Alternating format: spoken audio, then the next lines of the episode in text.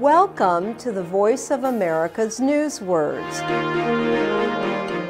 This newsword is the 2016 Merriam Webster Dictionary Word of the Year. Surreal.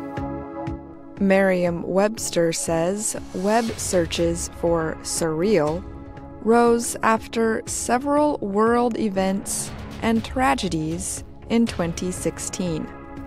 But the largest increase in searches for surreal came just after the United States presidential election in November. Surreal describes something or someone as very strange or unusual. It can seem like a dream.